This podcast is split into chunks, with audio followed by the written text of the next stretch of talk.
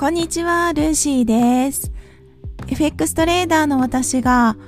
相場を通して感じたことや気づいたこと、日々のライフスタイルなどについて雑談多めでゆるーくつぶやきます。どうぞ何かしながらゆるりと聞いていただければ幸いです。今回はデイトレードという本の一節を深掘り会です。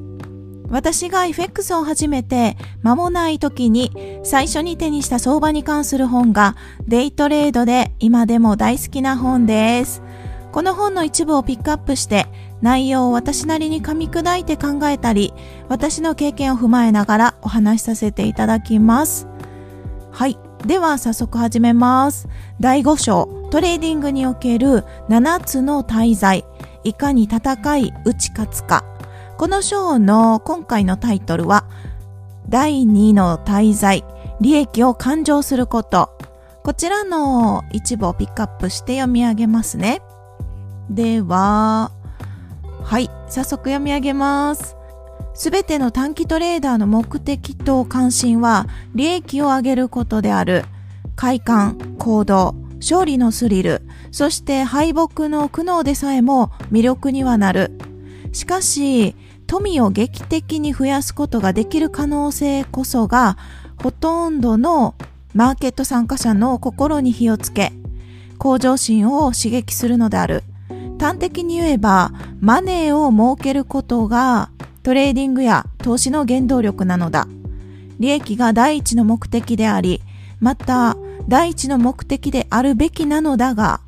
一旦ポジションを取ったならば利益のことは忘れなければならない。もう少し説明しよう。ある取引の益が膨らんだとか、損が膨らんだとかを常に見ていることは破滅的な行動であり、大きく利益を上げる機会を奪い去るものである。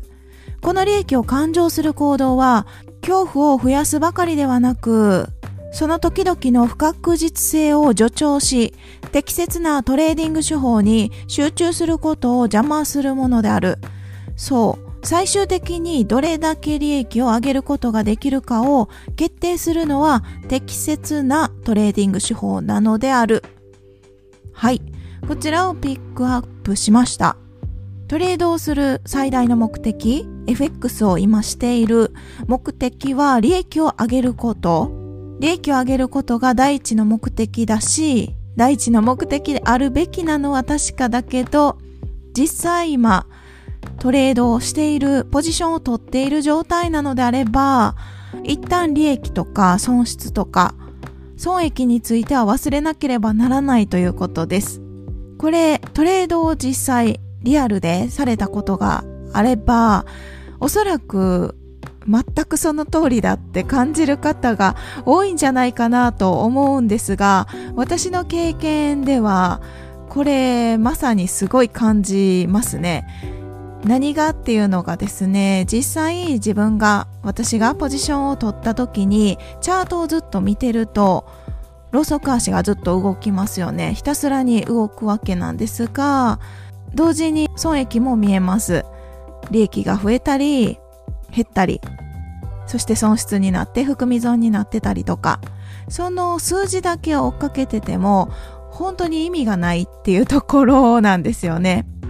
含み損も含み益も幻想でしかないっていう言葉がよく言われるように、そう、そうなんですよ。出勤するまで含み益は実際のお金にはならないというか、そういうことですね。今含み益があったとしても、まずは決済をして利益を確定して、それでもまだ実際の現物のお金にはなってません。そこから出金をして銀行に着金されて、ようやく現物のお金として使えることになります。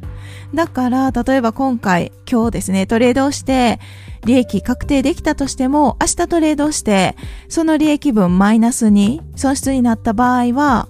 プラスマイナスゼロってなるので、現金としては0円になるんですよね。そう。そういうこともあって、今のポジションの損益がどうっていうことにフォーカスする必要はないのかなと思います。あとはチャートを見てるとどうしても早めに決済をしたくなるっていう心理も働くと思うんですよね。私はその経験をしてます。実際トレードをしててチャートを見てない時の方が利益を伸ばせる確率は高くってなぜならばチャートを見てないからなんですね。もちろん損損切りの水準は設定してて損切りを入れた状態でチャートを見ないんです。見ないで数時間ごとにその自分が定めた、例えば1時間足で確認してもいいですし、4時間足で確認してもいいですし、決めた時間軸の確定足だけでチャートを確認する。そして今どういう状況になってるかっていうところだけを確認する。その方が私の場合は圧倒的に利益率がいいです。実際チャートを見ながら、ここまで伸びたら決済しようっていうのを例えば決めてたとして基本決めてるんですけど決めてたとしてもちょっとこう思ってる方向と違う逆行した場合そして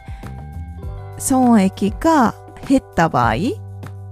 どうしてもそこでねまた決済したくなって実際決済とかするんですよね。決済するけれどもその後に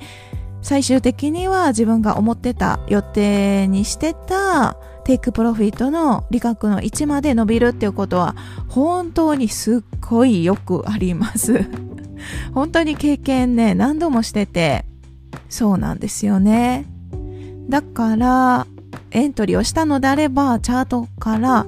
一旦こう距離を置くっていうのは個人的には大切にしてることの一つです。もちろんスキャルピングトレードといって短期トレードの場合はチャートをひたすらに見ないといけないっていうこともあると思うんですね。だからトレードスタイルによって変わってはくると思います。来ますけれども自分が決めた損切りの位置、そして利確の位置までは一旦ポジションを保有するそれはとっても大切なことかなと思うんです。チャートを見てたとしても自分の定めた水準まで待っているようにするっていうのは大事ですね。はい。大事ですねって偉そうに言っときながら、私もあの、時々途中で決済することはあります。まあそれは誰でもあるし、これからもあるので仕方ないことなのかなと思ったりしますけれども、先ほど読み上げたところにもありましたが、利益を獲得するのが FX をしている最大の目的ではありますが、まずは自分にとっての適切なトレーディングのやり方、トレーディング手法ですね。トレードスタイルと言われるものですが、どこでエントリーして、どこで決済してっていう、自分なりのトレードスタイルが確立できてるのであれば、まずはそのトレーディングスタイルを確実に守るって言ったらいいんですかね。トレードルールを守るっていうことです。一貫性を保ちながら結果どうなっていくかっていうところをフォーカスして最終的に長期的に利益が残ればいいのでしかも別に大きな利益を残す必要は全然なくってそれこそ私は大きな利益を狙いすぎてドカンと損失を出した経験が何度もあるから言えますが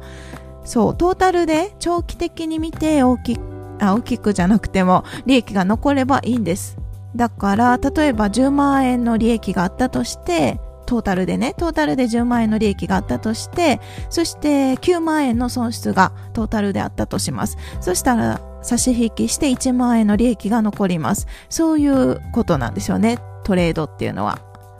もちろんそこの幅、幅っていうのかな？その1万円の利益っていう残った利益の額が大きくなれば、それはそれは嬉しいことではありますけど、すぐに